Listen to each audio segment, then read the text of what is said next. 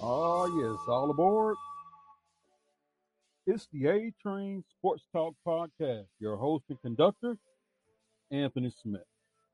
This is the A Train Sports Talk Podcast where we bring you everything from high school sports, NCAA, NFL, NBA, HBCU. It's the train that is building up ahead of steam. So grab your tickets, get on board, enjoy the ride, let this train take you on a sports journey. It's the A Train Sports Talk Podcast. Your host and conductor, Anthony Smith. Let's get this train on the track.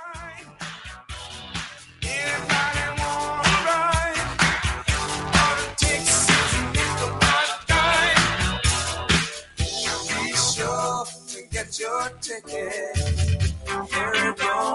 Miss it. Everybody's got to stand in line to make sure back to will be right on time. Everybody all aboard. Everybody all aboard.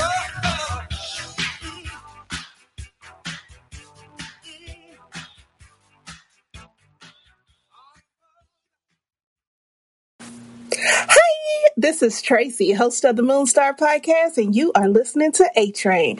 Buckle up, baby, and enjoy the ride. Woo!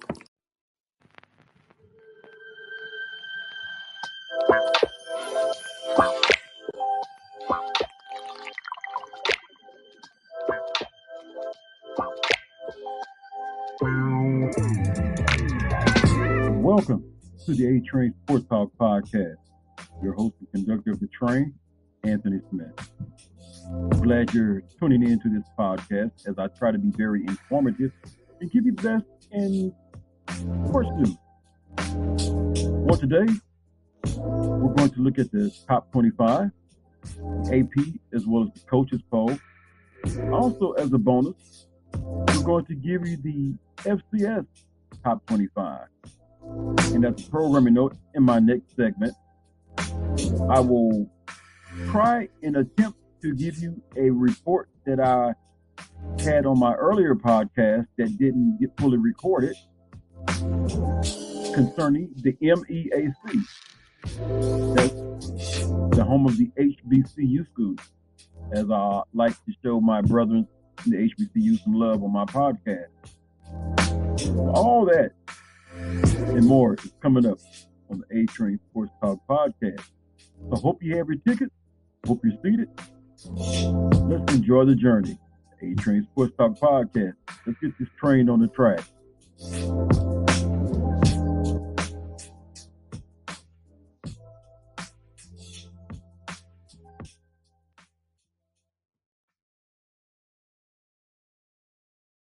Once again, welcome to the A Train Sports Talk podcast. Try to be as informative as I can and try to have a little bit of fun. Yesterday's podcast, it was very entertaining, except for parts that got, let's say, were not put in episode. We're going to give you that today. But anyway, we're going to look at the AP Top 25 and the AFCA coaches poll to see if there is any variance. And as I said in my intro, I'm also give you the FCS top 25, something a little bit different, a new wrinkle. So, starting with the AP top 25, coming in at number one, of course, Georgia.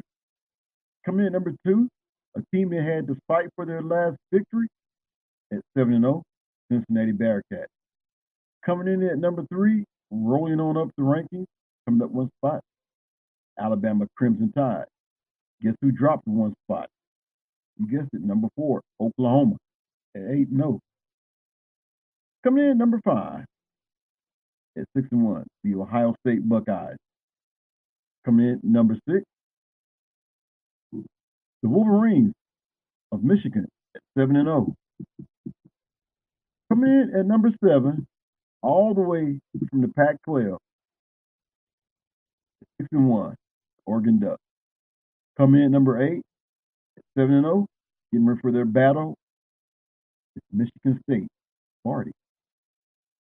Coming in number nine, Coming up two spots in the ranking, Iowa Hawkeyes at six and one. Coming in number ten, come moving up two spots. Ole Miss at six and one. Moving up two spots as well. Number eleven, Notre Dame at six and one. Rising three spots out of the Bluegrass State with a six and one record, Kentucky, and we're not talking basketball either.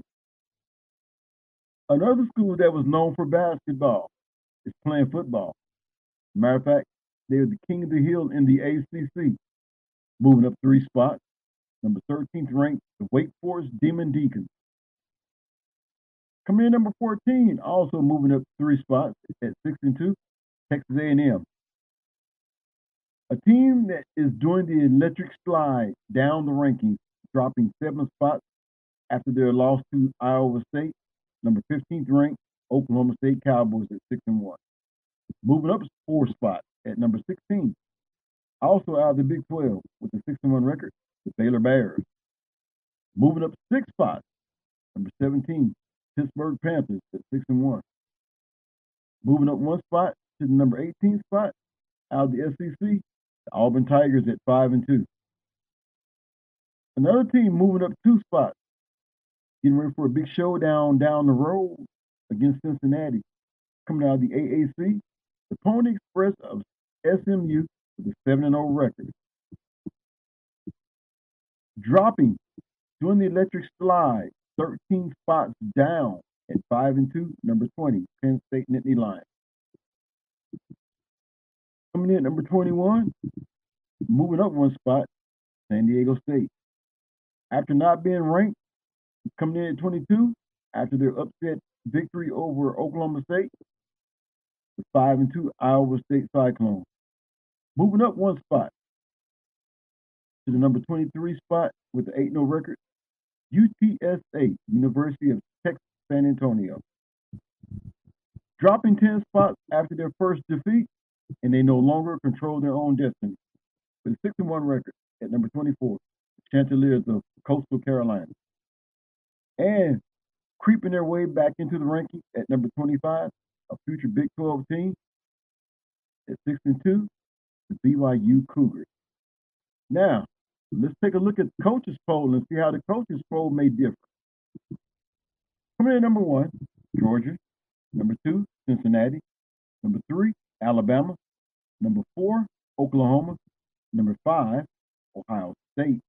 Number six, Michigan. They all agree right there. Number seven is where it gets different. Nipping on the Wolverines field, coming in number seven in the coaches poll. Big game coming up this Saturday. Michigan State. Sparty versus Wolvie. Coming in number eight, the Oregon Ducks. Number nine, Ole Miss. Coming in number 10, Iowa. Coming in number 11, Notre Dame. Number 12, Kentucky. Number 13, Wake Forest. Number 14, Texas A&M. Number 15, Oklahoma State. Coming in number 16, the Pony Express, SMU. Number 17, Penn State. Number 18, Baylor. Number 19, Pittsburgh. Number 20, San Diego State. Number 21, Auburn. Number 22, UTSA. Number 23, Iowa State. Number 24, Coastal Carolina. And number 25, running out top 25 in the coaches poll, North Carolina State. Now, we're going to take a look at the FCS coaches poll. Coming in number one with a 6 0 record, Sam Houston. Number two at 7 0, North Dakota State. Number three at 6 and 1, Southern Illinois. How about those Salukis? Number four, another basketball school that happens to play football at 6 and 1, Villanova. Number five at 6 and 1, James Madison. Number six, 7 and 1, Montana State. Number seven at with the 7 and 1 record, Eastern Washington. Number eight with the 6 and 1 record, Southeast Louisiana. Coming in number nine with the 7 and 1 record, UC Davis. Coming in number 10 with the 6 and 1 record, Kennesaw State. Coming in at number 11 with the six with a 5 and 2 record, excuse me, Montana. Coming in at number 12 with the 6 and 1 record, UT Martin. Coming in at number 13 with a 5 and 2 record, San Diego State. Correction, South Dakota State.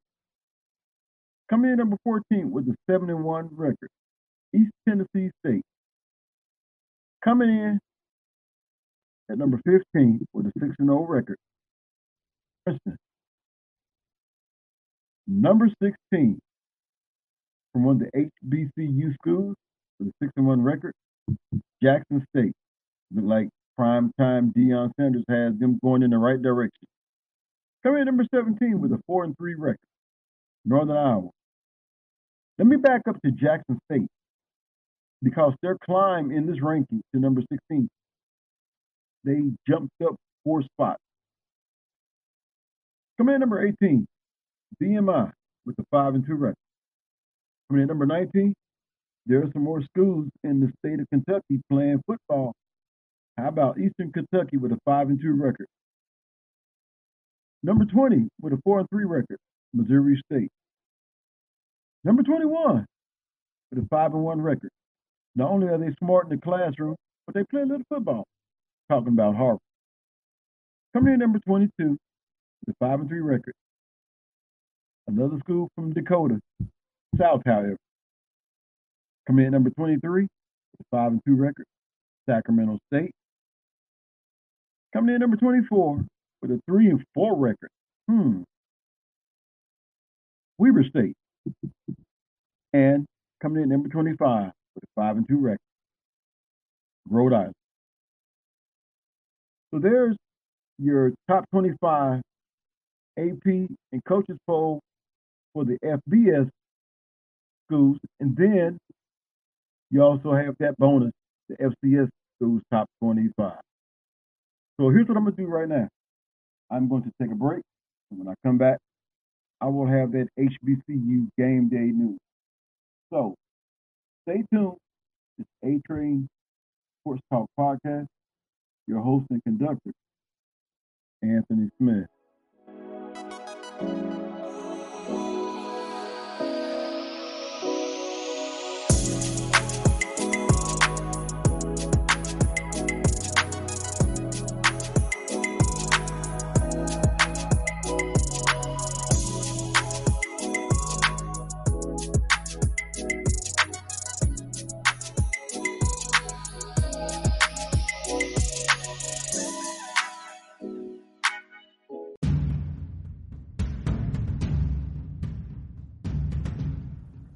Want to enhance your workout? Try the workout bands everyone is talking about. Three different resistance levels light, medium, and heavy. Only at www.cakeybums.com. That's www.cakeybums.com. www.cakeybums.com to enhance your workout with the resistance bands that everyone is talking about.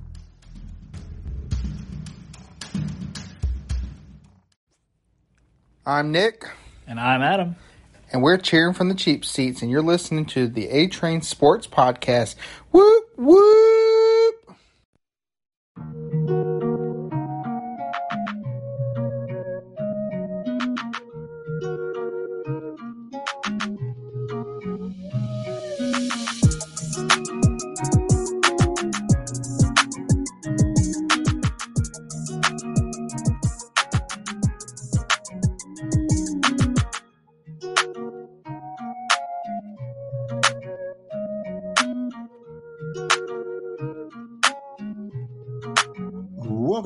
To the A Train Sports Talk Podcast. Your host and conductor, Anthony Smith. This is the segment where I go ahead and show some love to my HBCU brethren. And I guess to start this segment off, sister. That's right. The MEAC names a new commissioner. And would you like to know who she is? Well, we're about to find out right now. as the MEAC names a new commissioner.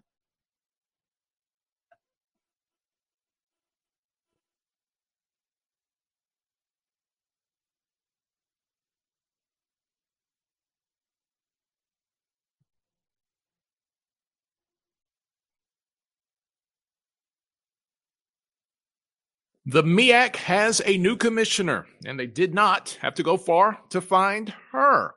The conference announced on Tuesday that Sonja Stills will take over for Dr. Dennis Thomas, who is retiring at the end of the year. Stills becomes the first female commissioner in MEAC history and the first in HBCU Division One history. She joins Jackie McWilliams, commissioner of the CIAA, as two women who now lead half of the four major HBCU conferences in the country. Stills is currently the chief of staff and chief operating officer of the conference and has worked in the office for nearly 20 years. Prior to working in the MEAC office, she served as Hampton's coordinator of athletic academic support and was the senior woman administrator for the Pirates. Stills graduated from Old Dominion and later received a master's degree from Hampton. Ms. Stills released the following statement via the press release. Quote, I'm honored to be named the Mideastern Athletic Conference's next commissioner. I've learned a great deal in my tenure with the conference and look forward to continuing the MEAC's history of excellence. Thank you to the MEAC Council of Presidents and Chancellors for this opportunity. And thank you to Commissioner Dr. Dennis E. Thomas for your leadership and mentorship over the last 19 years. For more information on this developing story, you can read the latest at hbcugameday.com. But the MEAC, with a new commissioner, Sonja Stills, moving up and taking over. Second loss in the world. Oh, yes, the applause was worthy. Sonja Stills, commissioner after this year of the MEAC. Congratulations. Much congratulations. So now we look at where HBCU stand in the D2 football playoff picture. The initial 2021 D2 football regional rankings are out, and two HBCUs are sitting pretty, while a third is on the outside looking in. The, the NCAA released the, the first, there we go, the first iteration of D2 football regional rankings for determining the 28 playoff participants. The NCAA divides those 28 participants into four super regionals, and the super regions are divided based on geography. Each regional ranking reflects 10 teams in the rankings, essentially the seven playoff spots and the first three teams out. So we're going to take a look. So, what HBCUs are included in the first D2 football regional rankings?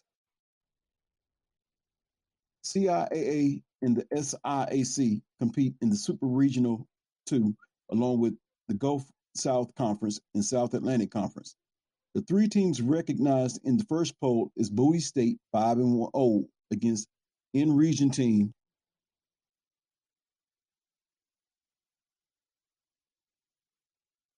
and 71 overall as the second seed. Albany State 7 and 1 and 7 and 1 as the third seed and Fayetteville State 6 and 1 and 6 and 1 in the 10th position. What is the significance of each team's position? The top four seeds would host a playoff game. If the games were played today, then Bowie State would host seventh seed Mars Hill at five and two, while Albany State would host sixth seed Wingate six and one. Fayetteville State has only one loss. What gives?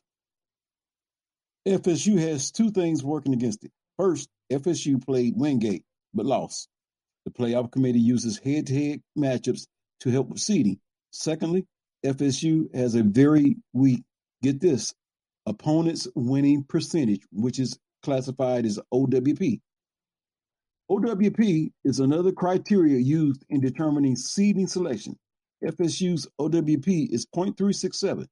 FSU's best win is against a 5 and 2 in D2 Shaw, and the Broncos are 1 and 1 against teams with a 500 record or better in D2 play. FSU's OWP is poor mainly because of the CIAA South pitiful record, and the South isn't likely to come to FSU's aid to finish the regular season. Livingstone is 1 and 7, and WSSU is 3 and 3. By comparison, Bowie State's OWP is 0.461 to this point and has a 4 0 record against teams 500 or greater. New Haven, Saginaw Valley State, Virginia Union, and Chalmers. Who is on the playoff committee? Two members represent each conference in a super region this year. Reggie Barlow, Virginia State, and Anthony Bennett, Fayetteville State, represent the CIAA, while Tim Bowens, Clark Atlanta, and Linda Bell, Fort Valley State, represent the SIAC. What else do I need to know about the D2 football playoffs? There are no automatic qualifiers like you will see in FCS play. Rather, each team is selected as an at large participant. Schools seeded 5 to 7 could jump to another region to save on travel costs as deemed by the NCAA. In this case, Bowie State could be vulnerable to hosting a school from Super Region 1, while Albany State is likely to host someone in in region given their geography. Rankings do not include games yet to be played. Games against non D2 schools do not count when qualifying for the playoffs, i.e., Bowie State's loss to Delaware State did not hurt BSU in this scenario. So there's a little bit of news from the HBCU sports scene.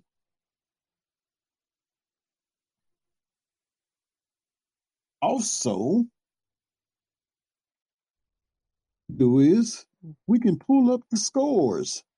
So here's a look at HBCU football scores from Saturday, October the 23rd. Livingstone, 0. WSSU, 21.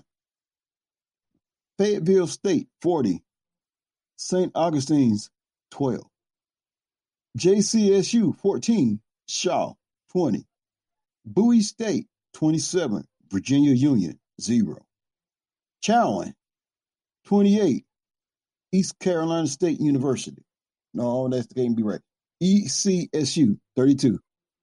Lincoln, Pennsylvania, 3. VSU, 23. Biggest shocker out of the CIAA on Saturday might be Elizabeth City. There we go. Elizabeth City knocking off Chowan at its homecoming. Bowie State held off a formidable Virginia Union, and the rest of the conference went chalk on Saturday.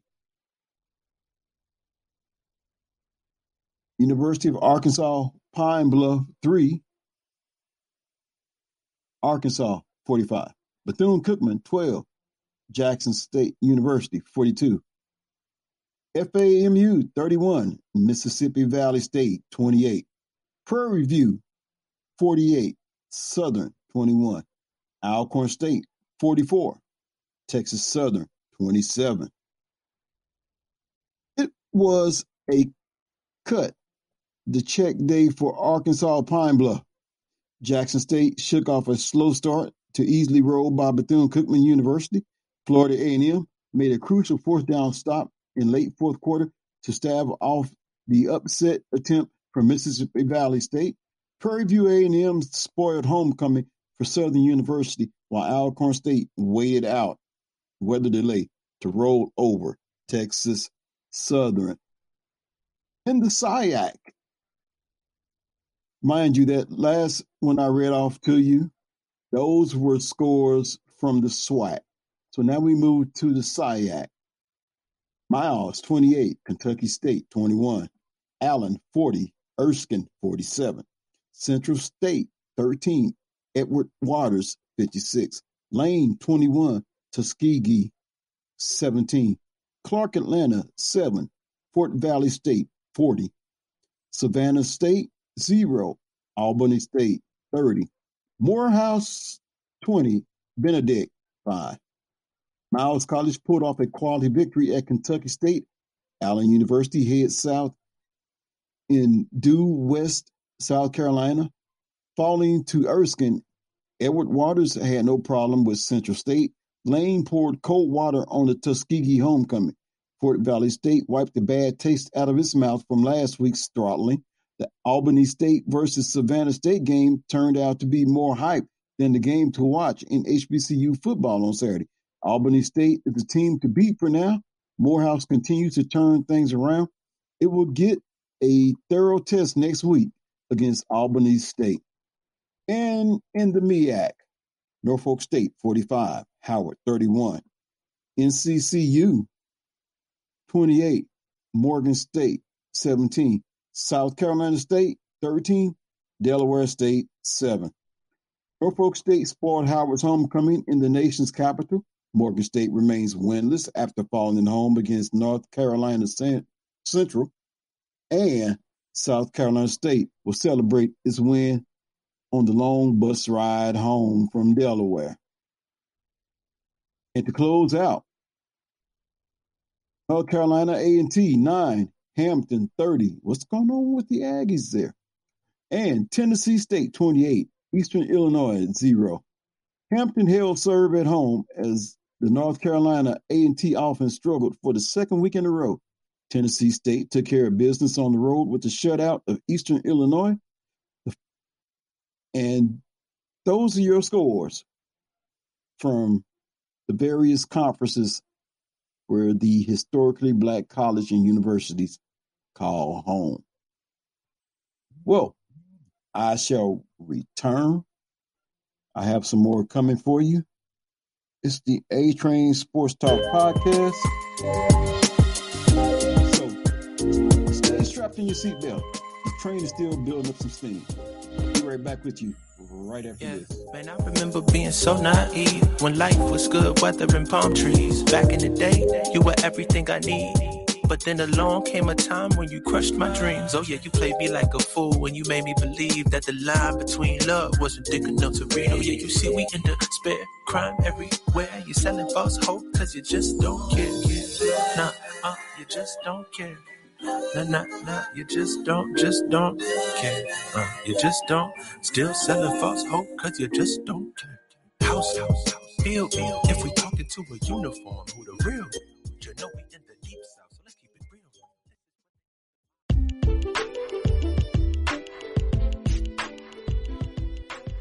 Anthony Smith here with A Train Sports Talk Podcast, your conductor.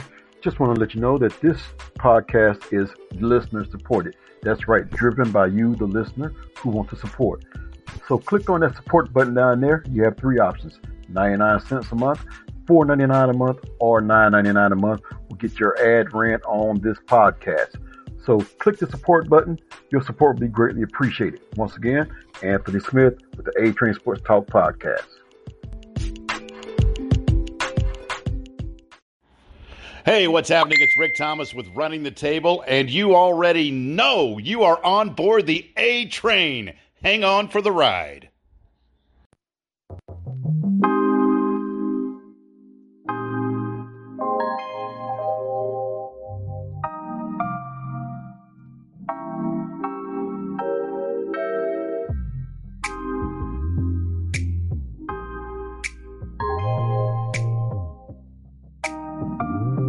Welcome back to another segment of the A Train Sports Talk Podcast. Your host and conductor train. I'm so glad that you are listening to me. Whoever's out there listening, I'm grateful for you. So I just simply want to say thank you. It means much to me. Do I have a large following? No, I don't. Those who are following me and those who are listening to me, I simply want to say thank you. And as I share these links, do me a favor. Share them with other people. Let's build this train up and blow up a lot of things. In this segment, I'm going to talk a little NFL. something I very rarely do, but something I've been meaning to do for the longest. So we're going to do it today. And what we're going to do, we're going to start with a sound clip coming from Brian Flores, coach of the Miami Dolphins. In lieu of everything that's going on with trade talk, trade rumors, and I had a chance to listen to it, and I'm thinking, as I'm looking at the guy when he approached the stage, he looked like Coach Mike Tomlinson, but he didn't have that Tomlinson voice. And I'm thinking maybe he needs to have that Tomlinson assertiveness. He got the demeanor, but we need to hear it in your voice. But let's see what he had to say. Because the headline reads, Tua Tagovailoa confident in status as Miami Dolphins QB after talk with Brian Flores. Let's see if he sounds confident in his delivery. Here's Brian Flores and his comments. players Tua spoke about after the game, you being transparent with him with regards to the trade reports. Um, you know, how do you guys kind of just navigate this the final days up until the trade deadline with, you know, reports kind of coming out as often as they have been? Well, I mean, I don't really get into rumors. I don't really pay attention to rumors and hypotheticals and this and that. Um, Tua is our quarterback. I've said that, you know, multiple times, and I've said that to him, and it's about as you know, I try to be, you know, honest and transparent with our players, and you know that's what I've been.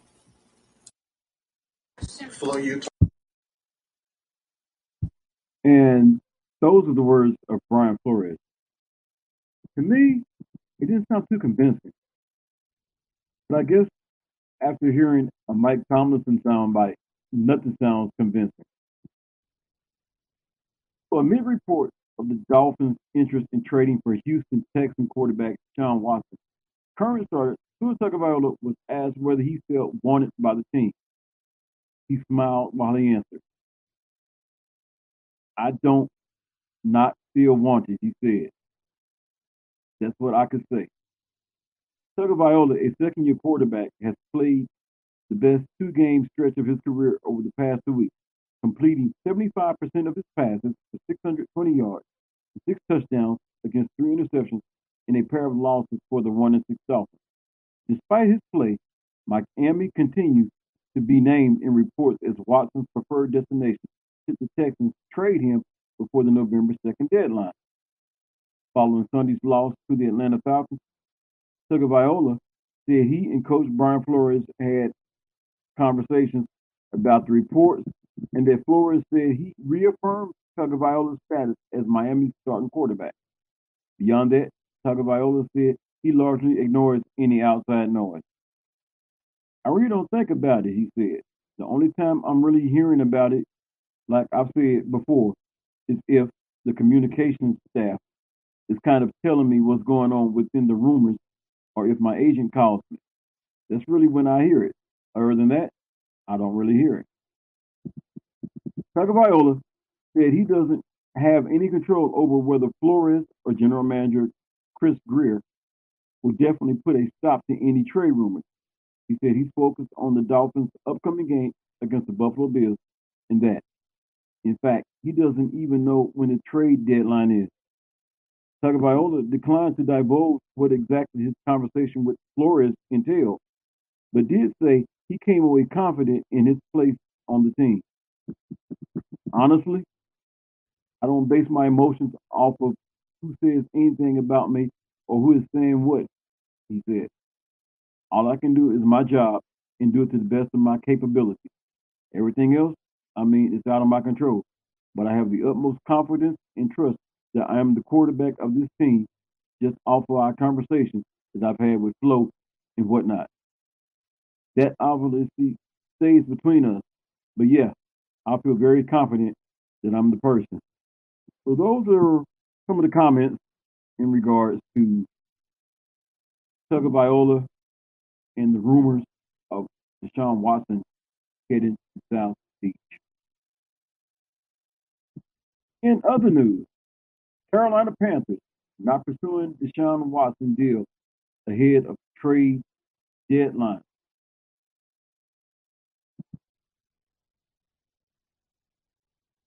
Meanwhile, in regards to that, Roger Goodell details why the NFL has not stepped in to make a decision on Deshaun Watson's playing status with 22 civil lawsuits filed against the Texans quarterback. So the commissioner has something to say. My thing though is, I wonder what he has to say is worth listening. Remember, this commissioner has botched so many things It's not even funny. And everybody's waiting, how's he going to handle this situation?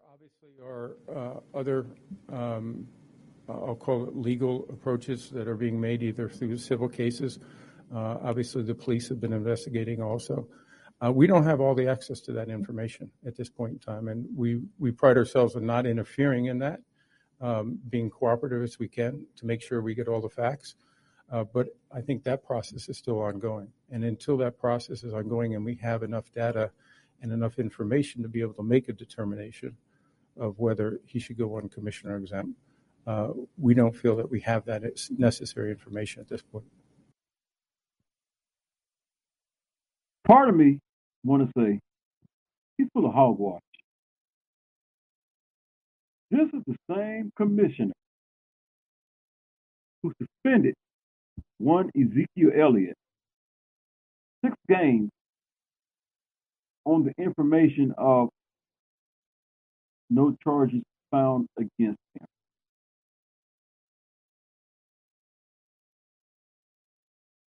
He botched a whole lot of other things. I was listening to a show called The Odd Couple. You may know those guys.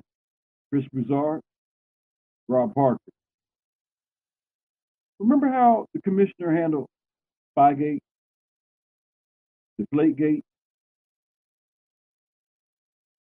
and numerous others? Ray Rice deal.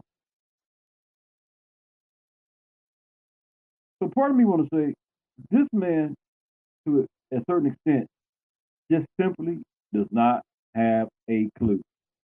Anyway, this story regarding the Charlotte Panthers Carolina Panthers, excuse me. Carolina Panthers will not pursue Houston Texans quarterback Deshaun Watson with the NFL trade deadline approaching on Tuesday. A league source confirmed to ESPN on Wednesday. ESPN and multiple media outlets reported earlier this week that the Panthers, 3 and 4, had renewed their interest in potentially pursuing a Watson trade amid the team's four game losing streak and the benching of quarterback Sam Darnold in Sunday's loss to the New York Giants.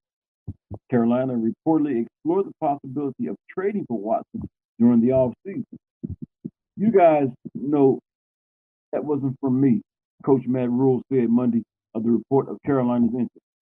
I have nothing to add to that. My focus is on this team. Darnold remains the Panthers' starting quarterback for Sunday's game at the Atlanta Falcons. Watson is facing 22 lawsuits alleging sexual assault and inappropriate behavior and has not played a down for the Texans this season.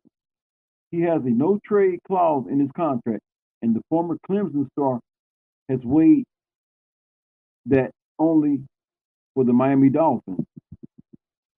The league source would not go into detail on why the Panthers won't go after Watson, a decision first reported by NFL Network.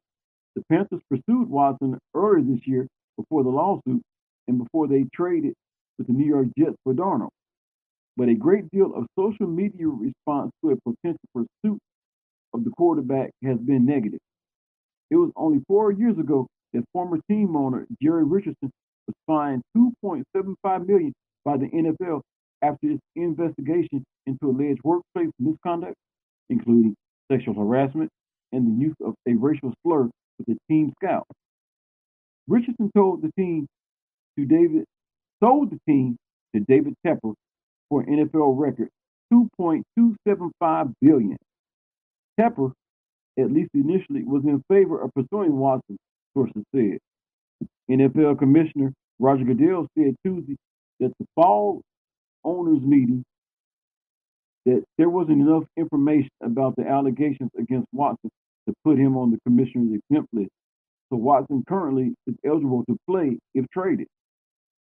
The Dolphins have been considered the strongest contender for Watson. The Texans' price for the quarterback has been at least three first round draft picks and possibly other players.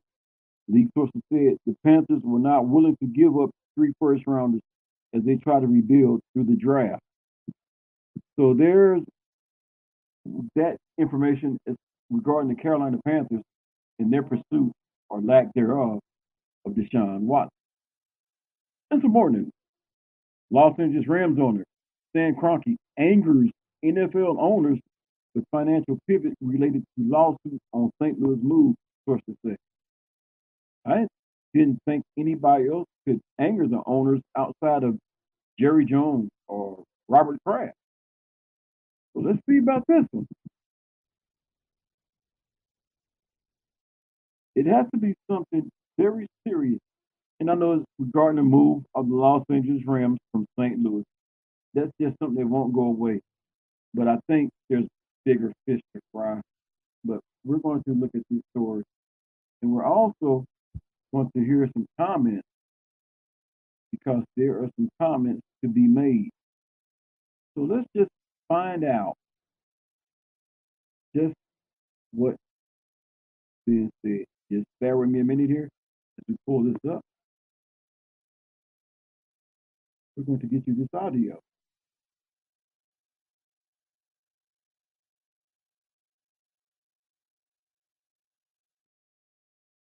At least I think we are.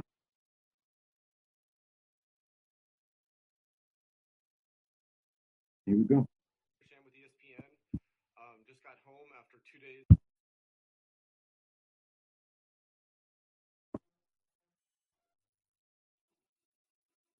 Hey guys, this is Seth Wickersham with ESPN.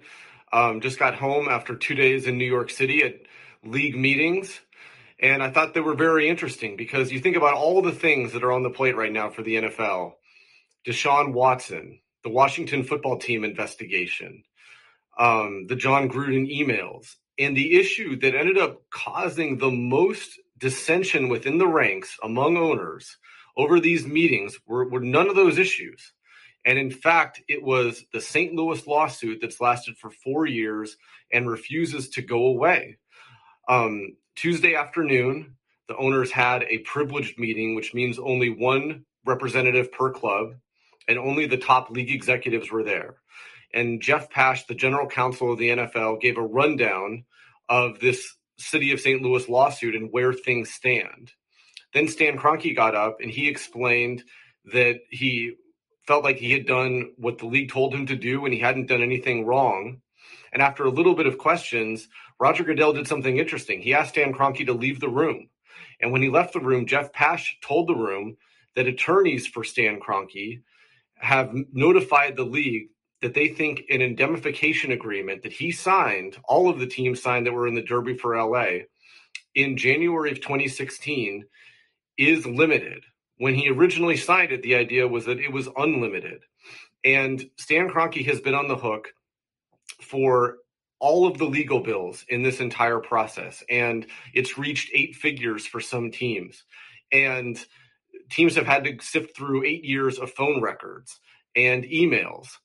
And I think that Stan Kroenke is finally feeling like enough is enough. Um, not all of this was my fault and I shouldn't have to pay for it all. Now, the owners were not very receptive to that point of view. Um, Robert Kraft got up and he said that he disagreed with that assessment. John Mara of the New York Giants got up and he disagreed with the assessment. And Jerry Jones was really the only person left backing up Stan Kroenke. So, what happens next? It is really hard to tell. This was a very divisive issue. It'll be interesting to see what happens. And right now, we have a little bit of time to kill to see, how it plays out before the trial starts on January 10th in St. Louis. That is only three weeks before Stan Kroenke's SoFi Stadium hosts the Super Bowl. Wow.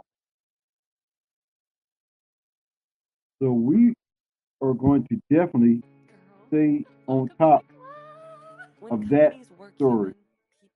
That is newsworthy. Upset owners. Wow. Anyway, Los Angeles Rams owner Stan Kroenke might be trying to back away from his promise to cover tens of millions of dollars in legal expenses related to his team's 2016 departure from St. Louis, a revelation that angered many NFL owners when they learned of it Tuesday, sources told ESPN. The legal update from NFL General Counsel Jeff Pash during the owners' first in-person meeting since December 2019 stunned many in the room, according to accounts from people who were there and others briefed on the proceedings.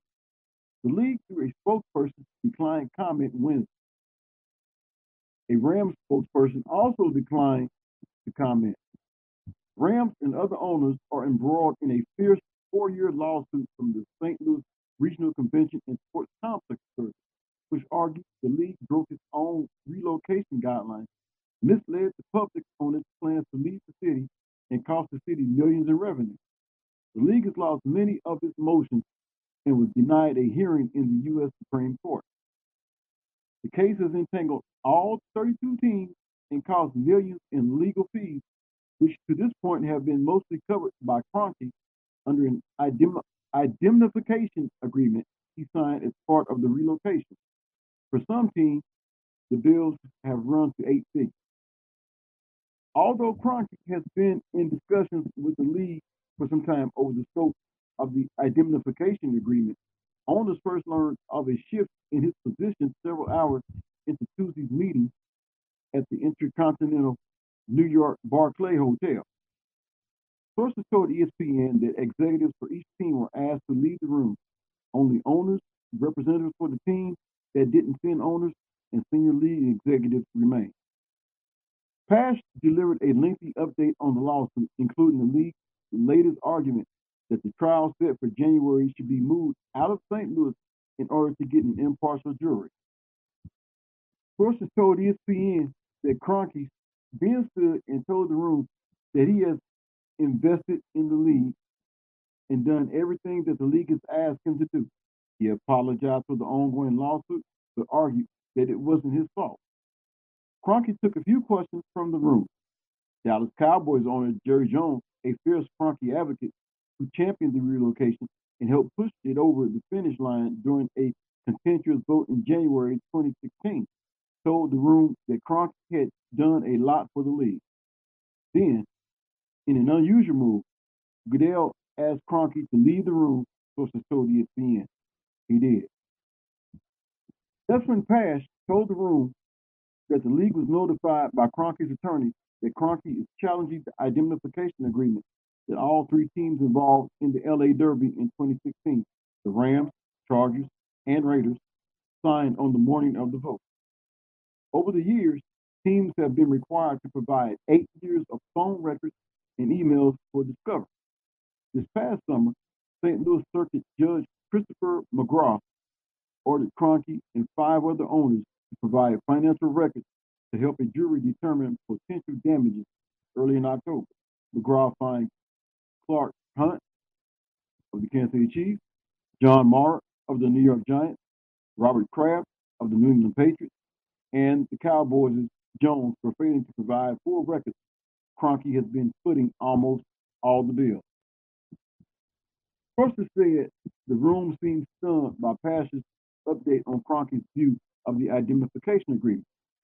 Jones spoke and remained his colleague, reminded his colleagues that Kroenke has been a good partner engineering the league's return to Los Angeles after 22 years away and building a stadium that some involved in its construction referred to as our $6 billion stadium. Next came Kraft, whose sources said seemed to speak for many in the room that Kroenke's position was unfair. He mentioned all the legal hassle he had gone through. In 2016, he had served on a six-person LA committee. He argued that if providing financial records as a result of lawsuits would be a consequence of serving on league committees, it would dissuade other owners from wanting to be on committees and making consequential decisions for the league. Raiders owner Mark Davis reminded the room that in 2016, the LA committee recommended a rival Raiders Chargers stadium project in Carson, California, by a 5 to 1 vote over Kroenke's project in Inglewood. Mara spoke next and said that Kroenke's change in position was ridiculous and that if Kroenke had not agreed to the agreed to indemnify the league, the owners wouldn't have voted for him to move. He said anyone who was in the room in Houston when the vote was taken would know that.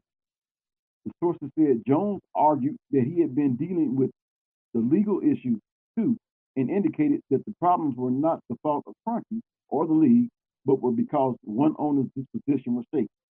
That owner's name was not mentioned. But in 2019, an ESPN report on the Rams Chargers marriage detailed that discovery in the lawsuit had turned up an email. There we go these emails again from an official affiliated with the competing Carson proposed that outline to St. Louis authorities all the ways the Rams seem to be in violation of the league's relocation policy, providing a blueprint for the city of St. Louis's lawsuit. A source close to Kroenke says now that the Rams owner believes that some of the legal issues arise from the email and that after building the stadium and agreeing to the house, the Chargers as a tenant for a one year, he shouldn't be responsible for all legal fees. Jones and Pash had a brief back and forth. Ben Jones asked Pash whether Kroenke had tried to settle the lawsuit. Pash replied that he had sources told ESPN. Jones indicated that Kroenke's settlement figure was billions of dollars. Pash refused to confirm the figure. A source with direct knowledge of the situation told ESPN it was less than a billion, told those in the meeting that it was more than the net worth of some in the room. Sources then described several owners speaking up. Jim Irsay of the Indianapolis Colts said the owners should call Kroenke back into the room to answer questions from the membership. Jones argued that Kroenke shouldn't do so without an attorney. Art Rooney II of the Pittsburgh Steelers said lawyers should handle all these issues. Mara then reiterated that nobody in the room would have voted for Kroenke to move if not for the full identification. At one point, sources told ESPN Jones seems to indicate that Kroenke might sue the league over the indemnification agreement. Jones mentioned that in 1995, the league sued him over sponsorship deals and he countersued. The St. Louis lawsuit, currently in discovery phase, is due for trial on January 10th, weeks before Kroenke's SoFi Stadium hosts the Super Bowl. Other topics during the owners only session included a discussion about the emails that have been released recently concerning the Washington football team workplace misconduct investigation. Davis, who accepted Jon Gruden's resignation after emails from 2011 showed that the coach had used racist, anti-gay, and misogynistic language as Goodell why he had learned of the emails only right before they were made public. Although Davis didn't accuse Goodell of leaking the emails, Goodell told the room that the league wasn't behind the leak. And Tanya Snyder, wife of WFT owner Dan Snyder, apologized to the room that the league has suffered as a result of the investigation. So there you have some news coming out of the NFL. And there is so much more to get to, but I can't do it all. But what I will do is, if you come back tomorrow, if you come back in, I'll have some more for you. Some of it is centered around Dak Prescott. Yes, Dak. How good is, is that calf holding up? I'm gonna give you this a little bit, and then I'm gonna bring this train to the station. I'm just gonna kind of wet your whistle, keep you on the edge of your seat. Basically, the story is saying Dallas Cowboys quarterback Dak Prescott calf strain must cross the threshold to play on Sunday. So he's most likely going through some therapy, so to speak, to see if that calf will hold up. And that might be my poll question. Will Dak play this Sunday? Will he not play this Sunday? Seems like we've been down this road before. Definitely. I, I think um, Dak has improved every day. Uh, you know, today's plan is for him to start in all the individual. You know, so he'll be working through the individual in the in the um, fundamental periods in the group and into the combo, and then you know we'll we'll assess where he is at that point. How do you balance with where he is with the potential to get Cooper more work uh, with the starters anymore? Uh, definitely. I just think it's a, a, matter of trying to, you know, make sure Cooper's ready and, and, and to make sure Dak is getting what he needs. But, you know, until really, uh, until Dak clears the, the threshold of, you know, the rehab component with, with Britt, you know, we won't, you know, make that determination of going full go um, until we get to that point. So, so with that, we got to make sure we're getting Cooper ready too. So there you heard from the coach. So my question for tonight will be this. And I need to let you know that Anchor is powered by Spotify. So you will see the poll question on Spotify on that link which I will send out to you. Will Dak play? Plain and simple. Will Dak play this Sunday? Well, it's been another enjoyable evening. But my time is coming to a close. So, I hope you have enjoyed this podcast as much as I've enjoyed bringing it to you. Until the next time, take care of yourself and each other. Pulling the train into the station. Your host and conductor, Anthony Smith.